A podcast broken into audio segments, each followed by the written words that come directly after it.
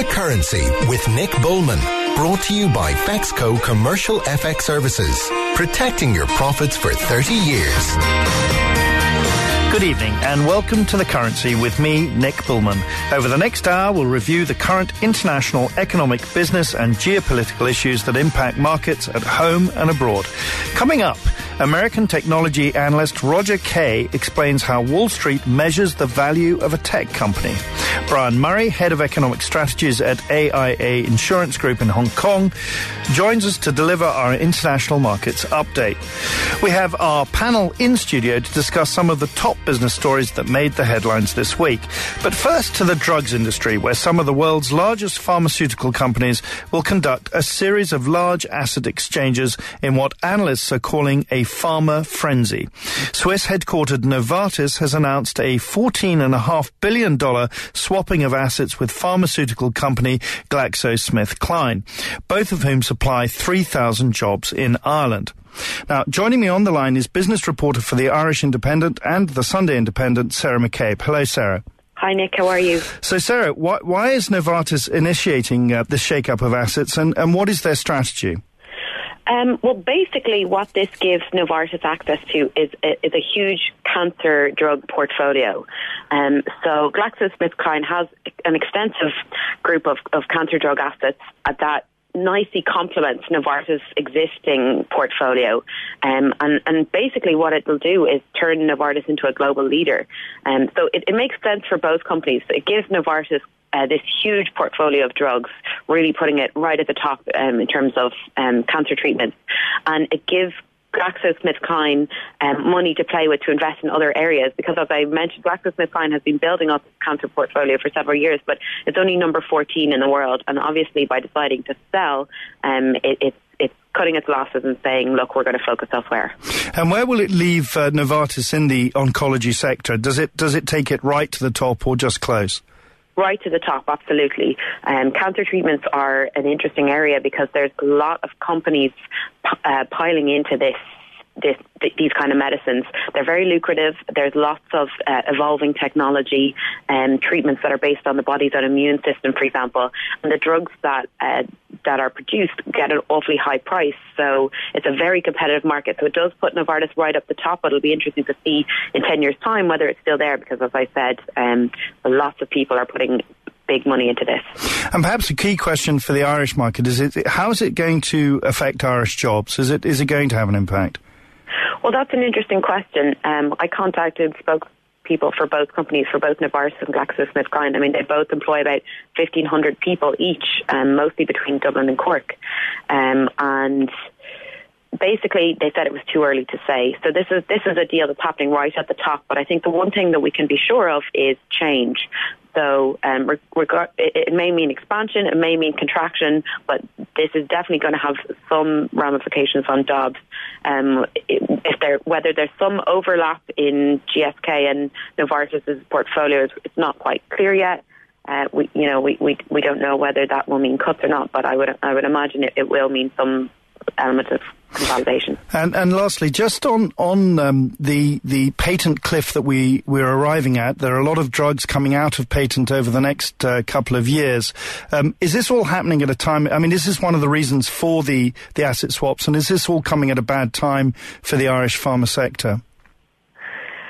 It is and it isn't. Yes, I mean the, the cancer drug area is it, you know, that's not as subject to the, the, the patent cliff as, as um, other other drugs. So this is kind of a, a, different play. But I know what you mean. It is it, it, it is a, it's a turbulent time for this industry. I mean, it's Ireland has had a strong pharmaceutical sector, multinational pharmaceutical sector here since the 1970s, and now is it's at its most vulnerable today. I mean, we have a whole host of blockbuster drugs produced here that are going or have gone off patent. And the, the example most recently cited is Pfizer's Lipitor. Um, but I mean, you name any big drug co- company that's here, and they've faced a drug going off patent.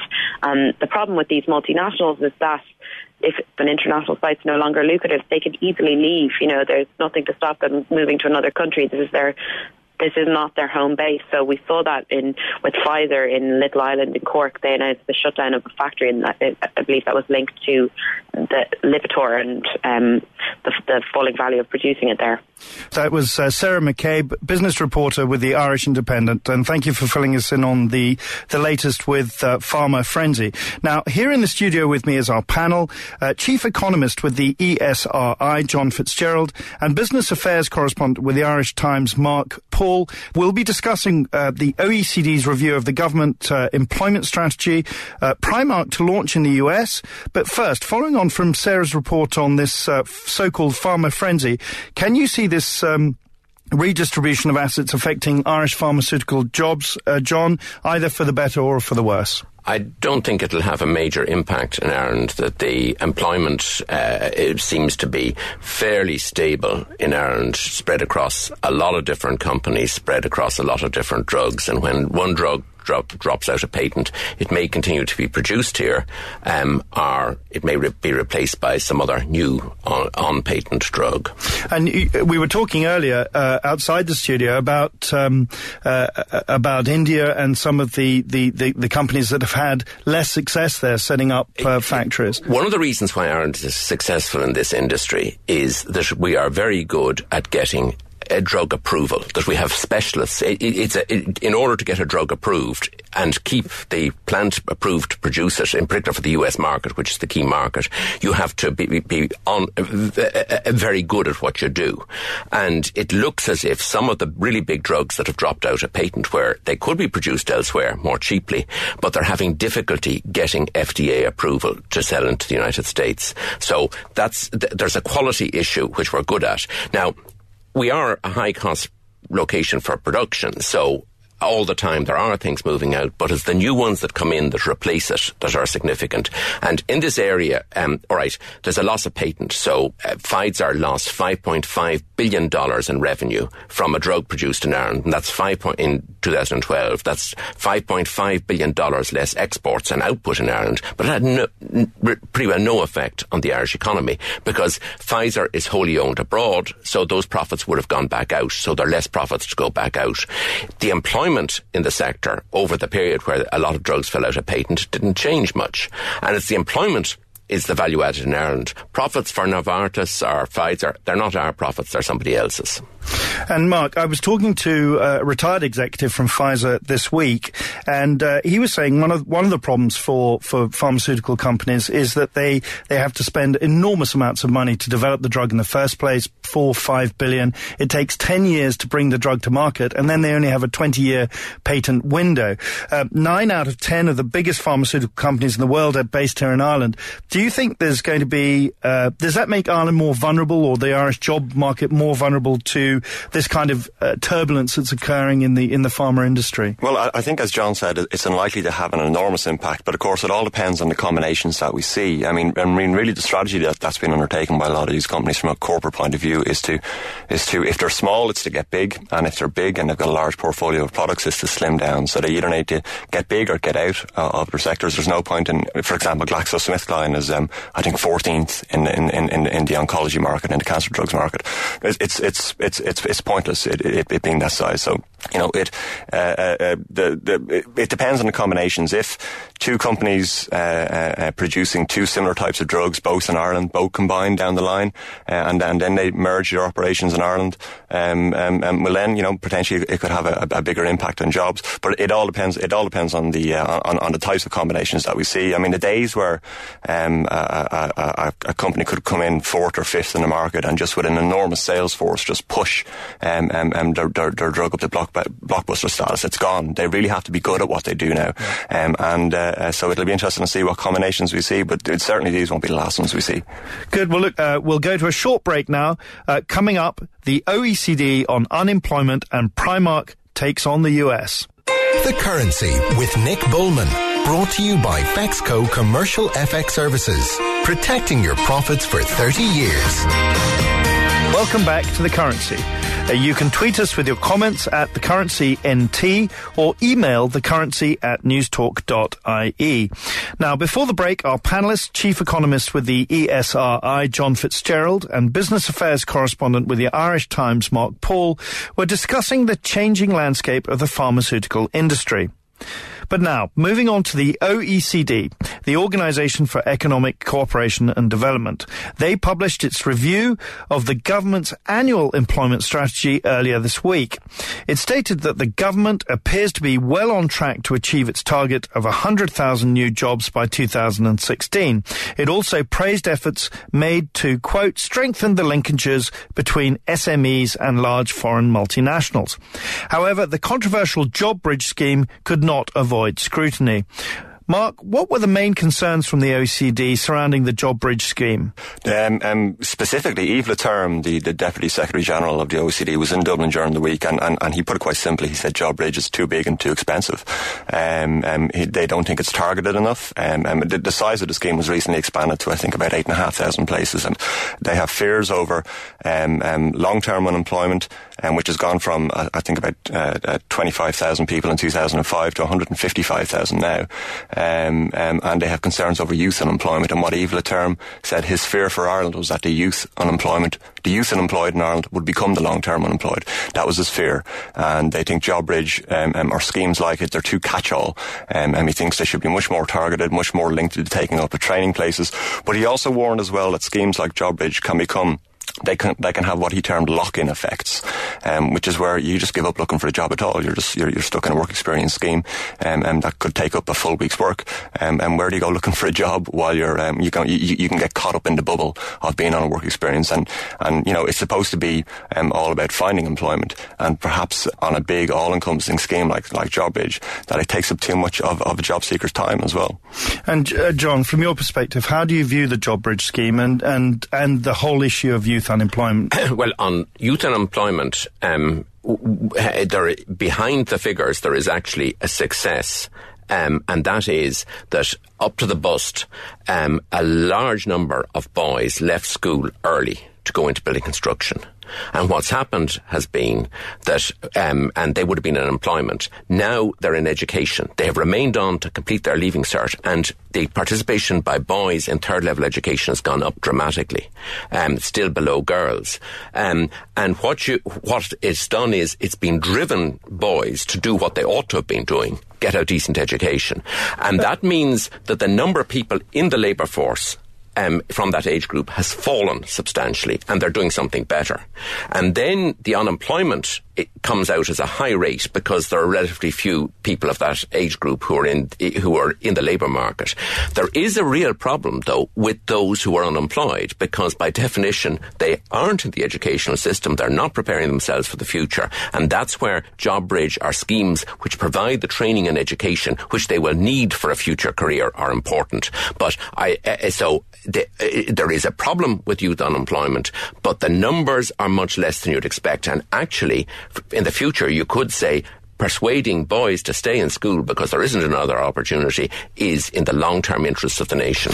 But I would I would take issue with that because I think 26% unemployment uh, it's it's hard to find a rosy picture uh, in that even if the pool of employed is smaller because the pool of employed is also smaller because so many Irish youth uh, young uh, men and women have been forced to leave in another di- diaspora. So how how can you justify that statement? I, am not saying the what I said, if you go back and listen to what I said, I said that there's a real problem with the people who are unemployed. I'm just saying that there is a success that more people are remaining on in education, and it's better to be in education than to be unemployed. And I think we would both agree on that. Absolutely, yeah. Um, moving on then, so looking at the JobBridge scheme, uh, Mark, it is a controversial one. I think um, it has raised some some eyebrows.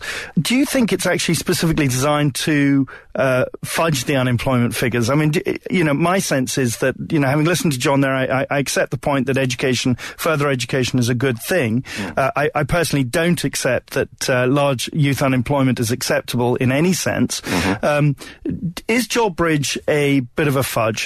Well, I don't think it's you know, although the OECD said it's too big and it's too expensive, I don't think it's big enough to really have a massive impact on the numbers. I mean, I mean, you know, it's, if it's eight, eight and a half thousand, if that's if that's the amount of places that are available in it, it's not going to have a huge impact on, on unemployment figures. But it, it, feeds into a wider argument that the OECD made, which is that, you know, creating a lot, in, in, in terms of recovery, creating a lot of jobs isn't enough. Um, you've got to, you, know, people have got to be motivated um, to leave welfare, uh, to take up those jobs, and they've also got to be sufficiently trained. Um, so the point the OECD were making also in the review was that the government really needs to work much harder on, on labour activation um, and on, on making sure that the jobs that are created, um, and whether it's by foreign multinationals or pharma companies or, or, or, or Googles or Facebooks or anybody else, that the, the, the, workforce that is there has to be sufficiently trained in order to take them up. So perhaps um, a lot of the, the, the construction workers that John referred to um, and you know that are now back in education. Well, perhaps that's a good thing because they're they're gaining new skills for the new economy or the the, the next wave of the economy. But also as when then as well there is the thorny issue of of, of welfare traps, and uh, the OECD raised a flag as to whether or not Ireland's welfare rates um, um, are, are are one of the barriers preventing people from taking up um, um, um, jobs as uh, as they become available. And you know, I mean, that that that pulls the government into a very very difficult political position as to whether or not it's acceptable now. Um, um, when jobs are being created at the rate of 60,000 a year, whether now it's acceptable um, to cut labour uh, or dole rates uh, even more. Well, I'm sure this is a subject that's going to uh, to roll on, but we'll we'll now move to the the US and Primark. The budget clothing retailer Primark, known as Penneys uh, here in Ireland, is preparing to boldly moved to US markets for the first time. The Irish-founded chain, owned by Associated British Foods, saw its sales double in the last five years of recession. Um, it's now attempting to do what others like Tesco and Marks and Spencers have failed to do. All going well. Primark's going to open in Boston towards the end of 2015. John, why do you think the US market is um, is the place for for someone like Primark to be going at the moment? Well, obviously the US market is the biggest. Its e- e- e- entry is possible where in other countries you may have problems with planning permissions like France, Italy. It's very difficult to break into them. So it's a market you can break into. Whether they'll be successful or not in the model uh, uh, of retailing which they bring remains to be seen. It's a very competitive market. I am interested in terms of watching my daughters coming back to Ireland that one of the places they go to is Primark. That does have something whether it's only for Irish immigrants or whether it'll yeah. ma- ma- offer all of America remains to be seen.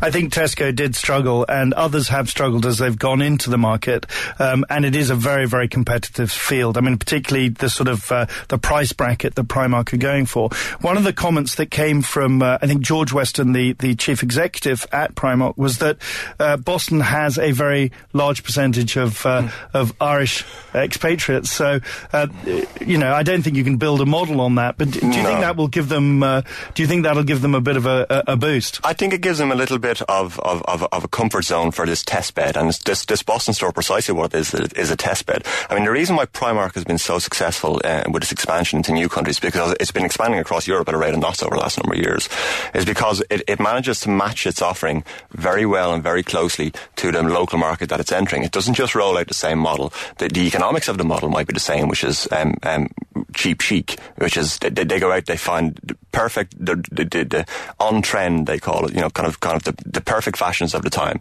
They find very cheap ways of, of, of producing them, uh, and then they sell them to their customers. Um, so they'll go into Sweden, for example, and they'll figure out exactly what young Swedish people want to wear, which may not be the same as what French people want to wear, Italian young people want to wear, uh, and, and, and, and what young American people want to wear.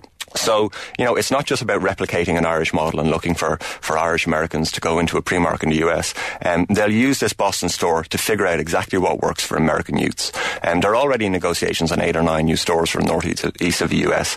Um, and, and also they'll need a warehousing operation and to service that. So they're, they're, they're, going to do it in clusters by the look of it. But it, it, could be a long strategy. But the reason why Tesco and Sainsbury's and Marks and Spencer's um, um, um, failed in the past is because they failed to match their offering to what US consumers wanted. Um, and, and, and Primark is very, very good at that. It's not just uh, take it down from the shelf and dust it off model and we'll roll it out the same as we did in Dublin, Manchester, Leeds and Bradford.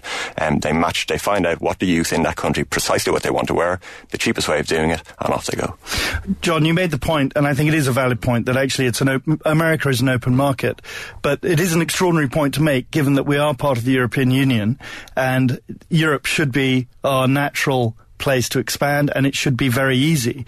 I mean, do you view that as a sort of failure of, of uh, EU agreements? Do you think it's just a function of uh, the way business is conducted in Europe? Business is conducted differently in Europe. In the retail sector, for example, in France, it's difficult to get planning permission because the locals control the planning permission. So the model that's developed there, Leclerc and these big supermarket chains, you license, you franchise a local. So a local builds a supermarket and you're Leclerc. And F- Leclerc have pushed out that model and it gives you the localization which, which you're talking about in terms of knowing the local fashions. So Leclerc are big, they big in Spain, in Brazil and in Asia. Walmart have proved not very successful in Europe because they tried to just wall, roll out Walmart. They were, and they didn't co-opt the locals. They didn't integrate well.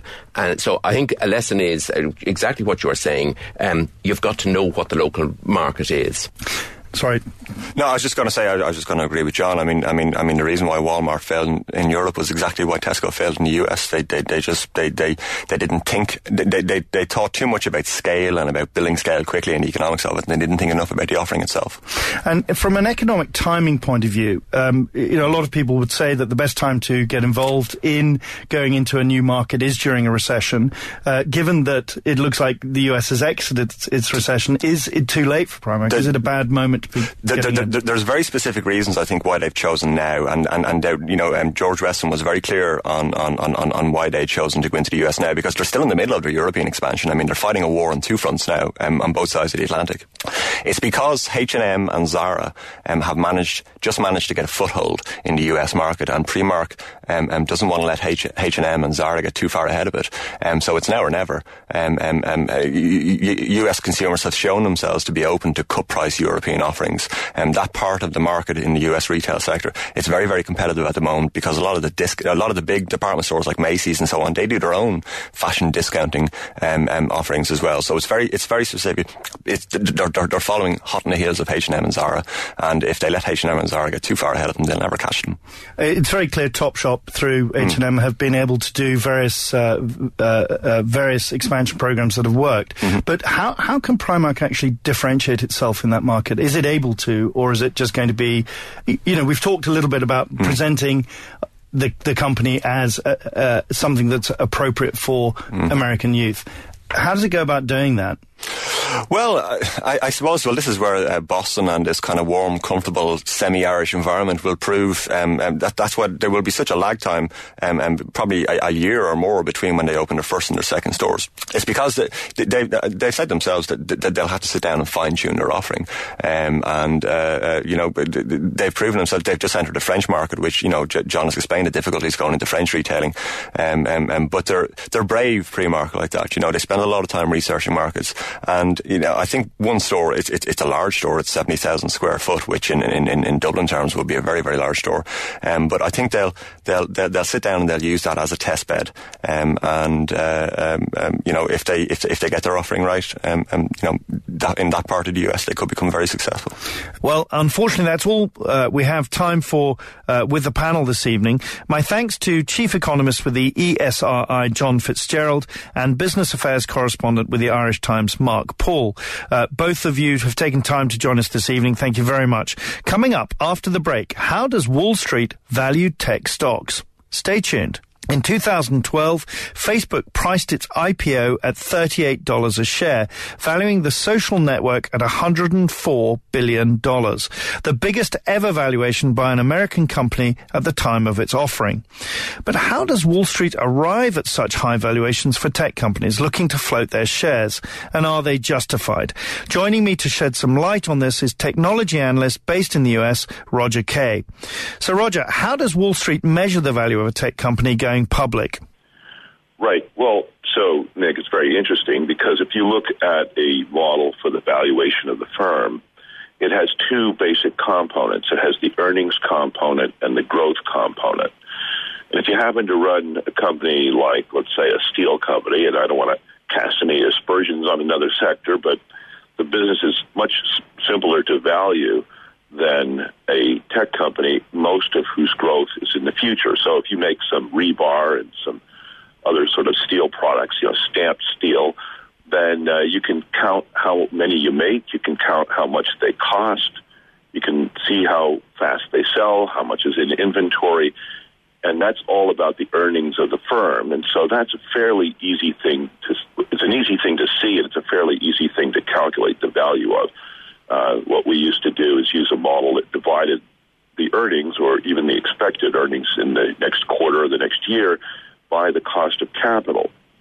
Now, the cost of capital is a little bit difficult to determine, particularly today when it's near zero in the sense of uh, being able to borrow in the bond market for very cheap. And that does tend to send that other number up much higher. But um, what becomes difficult is when you try to value the growth term because there are many complicated things that you need to estimate and you don't know what they are. And so there's a lot of potential for error in that. And the difference between tech companies and the tech sector, the rest of the of the economy, is that really almost all the companies, particularly the new ones coming to market, have growth in their future. So you're looking at a company now that's only partially formed, and you're expecting it to be much bigger. And so that's where there's lots of room for error. So the Wall Street firms get together and they try to figure out what those things are and they make some estimates, but of course they're all full of enthusiasm. And so they, uh, they have a tendency to estimate rather high, and then you can have bad results when the public comes in and says they're never going to do that and then votes shares down. Well, and, and th- there are good examples of that. Just just the two we were discussing there, Facebook and, and King Digital Entertainment experienced instant falls in share prices as soon as the, the stock market opened. So um, is this just sort of irrational exuberance on the part of, uh, of uh, uh, uh Wall Street and the major firms bringing them, and in, indeed greed on the p- part of the owners who are actually selling the companies to the open market? Well, Nick, a little bit of all of the above. I think what we're talking about here is the sociological part of economics, which really depends on the behavior of people in groups. And there's also a bit of historical change here. So, what's going on is that in the private markets in the U.S. now, uh, a lot of the money is being raised for companies. So, if you look at corporate finance, for example, in the old days, it was about bringing your company to market, going public, getting money from the public for your operations, and moving on. What's happened recently is that companies can get plenty of money in the private market, and they'd like to. And so they basically take a few investors like Kleiner Perkins and Google Ventures, and they get their operations going that way. And they do all of their financing in the private market, and only when they're ready to cash out, which is to say, when the private investors and the managers of the company, the founders, want to get their money out of it, do they then go to the public and say, well, here you go? And by that time, the valuations have gotten so high because everybody wants the maximum dollar there at the last second that they bring these, these bloated shares to the public, and the public looks at it and says, there's no way that your company is worth that much. And there's a tremendous disconnect between the average investor and these insiders who manage to reap all of the benefit themselves. And so they get punished. Well, somebody gets punished, you know, typically not the company because it got the money in the financing, but um, but other people uh, early investors who are still holding, for example. Well, there's that uh, there's that old uh, there's that old uh, tale that if you're at a poker table and uh, you're trying to work out who the rope dope is, and uh, you don't know after five minutes, it's you. Um, I mean, is that what's happening to investors that get involved in the uh, in in uh, in investing in these IPOs? Because clearly, they you know investors invest in them because they think Apple's got the best new product, or they use Facebook and they're familiar with the name. So, right. is this is this just sort of uh, um, an arbitrage that's been used by by Wall Street really to uh, to to take advantage of investors?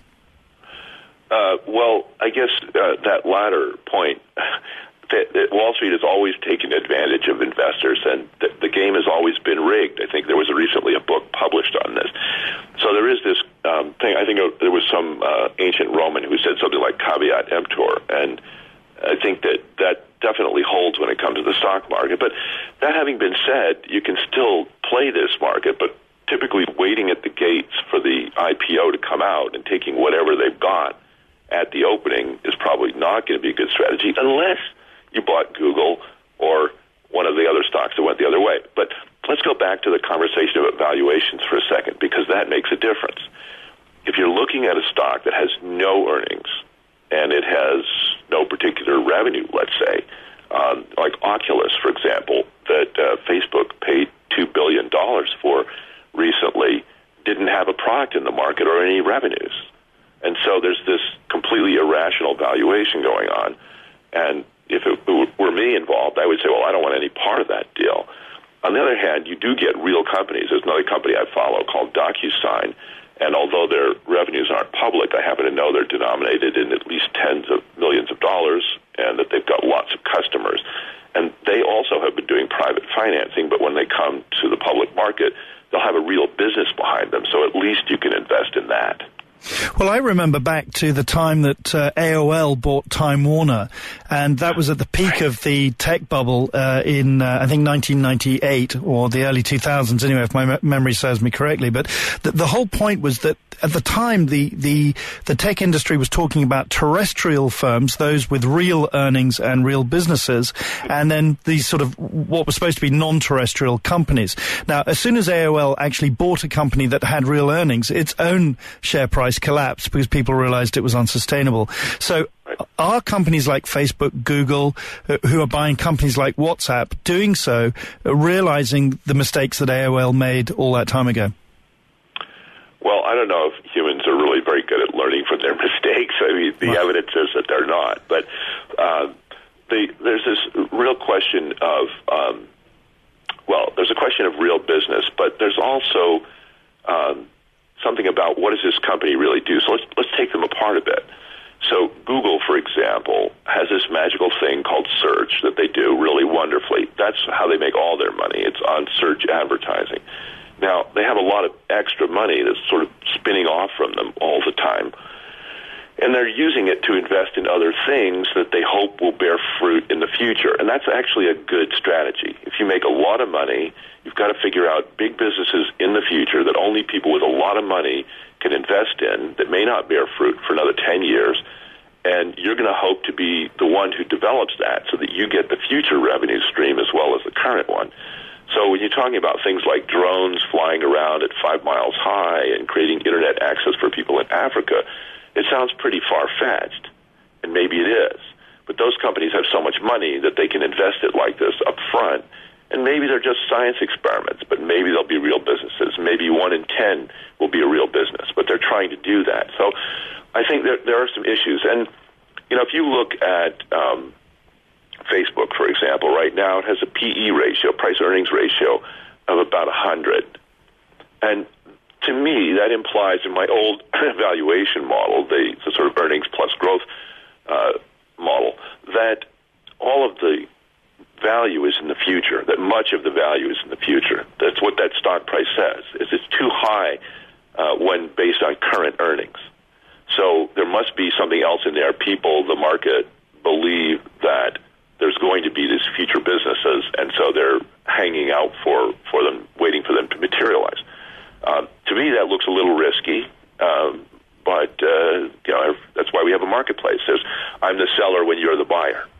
But is it, you know, g- going back to your point on, on Oculus, um, here you've got a two year old virtual reality startup. Uh, as you say, they've got no real product uh, or no proven product, um, no idea of what the sales might be, um, and yet uh, Mark Zuckerberg, uh, CEO of Facebook, is, is making a bet on it um, the two billion that that company will receive will presumably be in Facebook stock. If I was an owner of Oculus, I'd want to cash those shares in as quickly as I could. So, what sort right. of lockup do those owners that are selling to Facebook have? Are they locked into Facebook shares, or or are they well, then able to sell them on the market?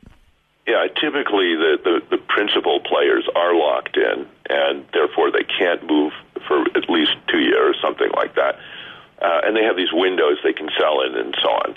Um, but uh, I actually looked into this question of percentage of cash versus versus stock in different deals. Uh, Google did a deal with ITA Software, and that was an all cash deal.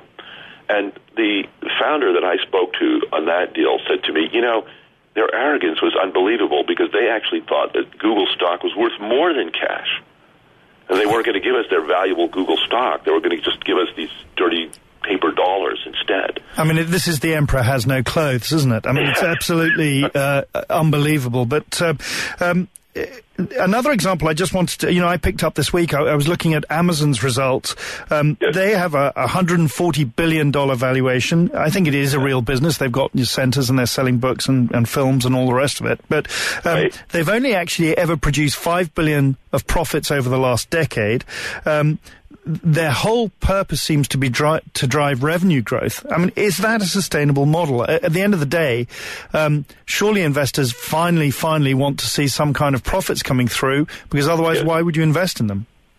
Well, right. In this case, I think Amazon's being quite rational, and you're correct. There is, it's not possible to sustain uh, revenue growth when you start reaching a hundred billion dollars. You can't, you can't keep going at, at the former rate of growth. But what everyone expects is that Amazon will use its tremendous scale to then turn around and squeeze profit out of the business. And I think this is an important point because uh, tech, some some some companies make money almost from the start. They they sell some device like Apple. It's very profitable right from the beginning. They sell a lot of them and they make money, and that's very nice. And in the early years of the tech business, most of the tech companies had billions of dollars of cash on their balance sheets just from running good businesses. But Amazon has taken a very different tack. They have reinvested all of their earnings in revenue growth. And revenue growth is meaningful for investors. When when earnings aren't there, particularly in the early years, they look at what kind of revenue growth is going on. That's why they give Amazon such a high multiple. But what they also expect is that at some point Jeff Bezos will pull the throttle and start to rein in the costs. And because of the tremendous scale, will drop huge profits to the bottom line. And I think that's quite possible. Yeah, I think that I, I read somewhere that if their revenues continue to grow over the next decade, they'll have actually half a trillion of sales, which would, would make them the size of Walmart, which is, you know, pretty phenomenal. Right, right. Imagine then if they take their tiny little profit margin, which is like, I don't know, 1% or something, and they just sort of look at costs and look at various things and they pull it up by 2 or 3%. Not very much, but on a huge base like that, you're going to start dropping billions of dollars to the bottom line. Well, I think so. I think differentiation clearly is the, the key with tech companies. But you've got um, commentators, short sellers like David Einhorn, who runs Greenlight Capital and I think is a very uh, bright man, coming out and saying technology is in a bubble, and yet you've got Wall Street on the other side saying, um, no, it's not in a bubble, and we can continue to sell these stocks at inflated prices. Who's right? Well, I would tend to trust Einhorn a little bit more than the guys on Wall Street who, who have a vested interest in that outcome. Remember, some of them are traders making money on either end of the transaction, so uh, you have to assume that they just want you to stay at the party. But um, I think, you know, as I did a, an article last week in Forbes.com about the current earnings season and the firms that are doing well and not doing so well. And, you know, it's not just simply old tech and new tech, but there are companies that are valued reasonably well. They don't have tremendously high multiples. They have real businesses. They have real earnings. And, you know, these are companies like Intel and Microsoft and IBM. They've been around for a while. Uh, and then there's new tech where you've got all of the sort of crazy valuations. And I think that it's up to investors to pick out which ones are going to survive, which ones, like Amazon, are going to be able to turn profit at a future point and which ones are just making money now and they, they represent good investments, even with a decent dividend. Take, for example, Intel. Well, uh, Roger, that's all we have time for now. But look, it's a delight to have you on the show. Thank you very much for that insight on uh, uh, valuations on tech stocks. That was Roger Kay, technology analyst and founder of Endpoint Technologies, uh, based in the US. And thank you very much for joining us this evening. Great, Nick. Thanks a lot. After the break, our international markets overview. So please stay tuned. The Currency with Nick Bullman. Brought to you by Fexco Commercial FX Services. Protecting your profits for 30 years. Welcome back to The Currency. Now, as always, it's time for our international markets update. Joining me on the line from Hong Kong is Brian Murray, Head of Economic Strategies at AIA Insurance Group. Welcome to the show, Brian. Um, now, first of all, Purchasing Manufacturers uh, Index data, or PMI data, was released this week from China. Um, it showed the fourth consecutive month of declines. Um, most economists view PMI data as being uh, a strong leading indicator of economic growth, and for the moment, at least, China appears to be in contraction. So, um, is is China headed for a hard or a soft landing uh, in terms of economics? Do you think? Um, I think the uh, the data definitely indicate a soft landing. Um, the PMI number that came out was an HSBC flash PMI, which looks at the small and medium enterprises, and that number actually picked up. It's still in contraction territory, you're right, but actually picked up, and it picked up by a minor level in, in April. I know the markets reacted to it negatively, but the official PMI number is actually slightly positive.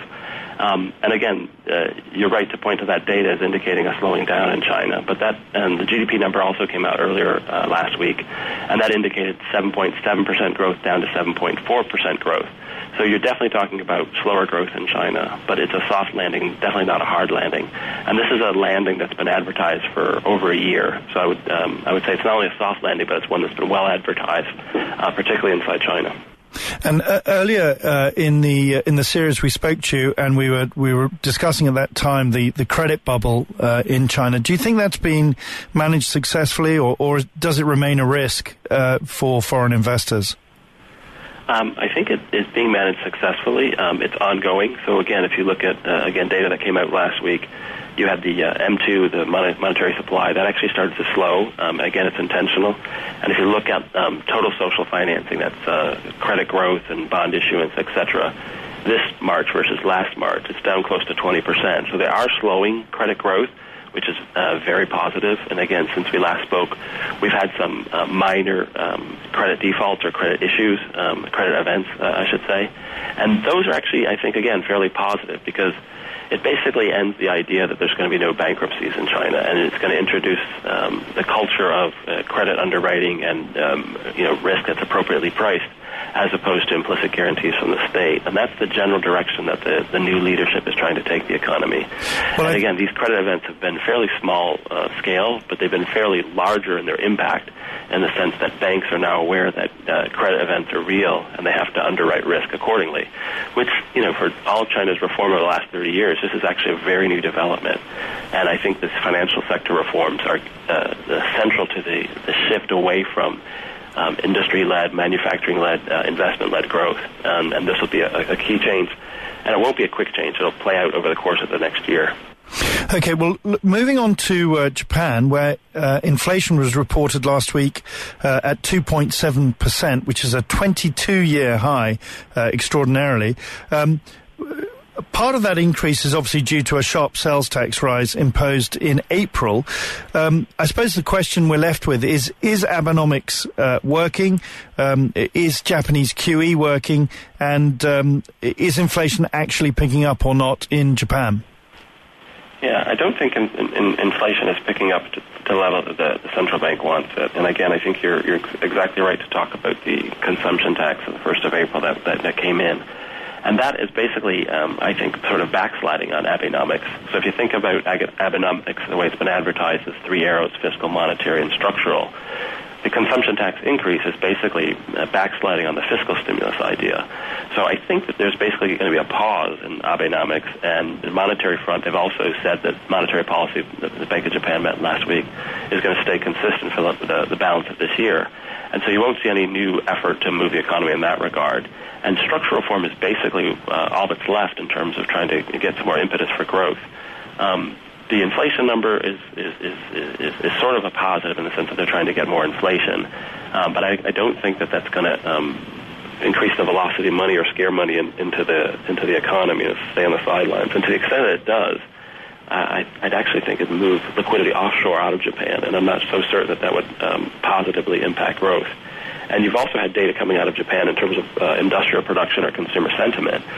That's basically been negative. So if you look at the the, the results of Abenomics, it's very positive in uh, 2012 and to a lesser extent um, the first half of 2013 but the last two quarters of growth have, have, have, been fairly flat.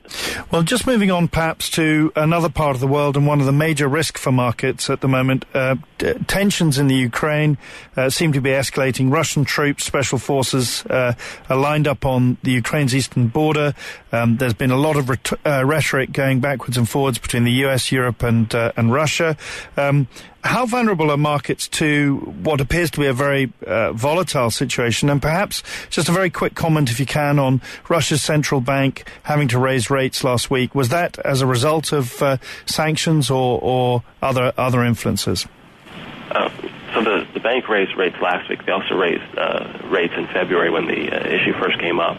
So I think the, the Russian central bank is basically trying to stem capital flight, and that's been an issue since the uh, Ukrainian uh, crisis uh, sort of emerged in, in, in late February.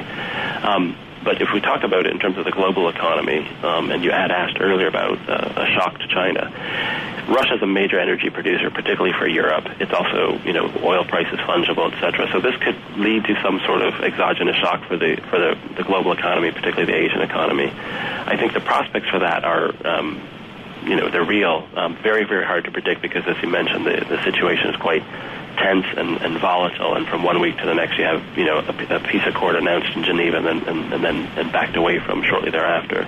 So I'd be loath to sort of predict what would happen there. But in terms of the impact on the global economy, you know, Russia's an energy producer, particularly for Europe. To the extent that it has an economic impact, I think uh, it would be right there, and that would obviously have an a, a impact on Asia. Brian, thank you very much for joining us this evening. That was uh, Brian Murray, Head of Economic Strategies at AIA Insurance Group based in Hong Kong. So that's all we have uh, time for this week. Uh, my thanks to all who contributed to our panelists, to our international guests who joined us from the US and Hong Kong, and to producer Aoife Gillivan. Join me next week at 6 p.m. And until then, take care and farewell.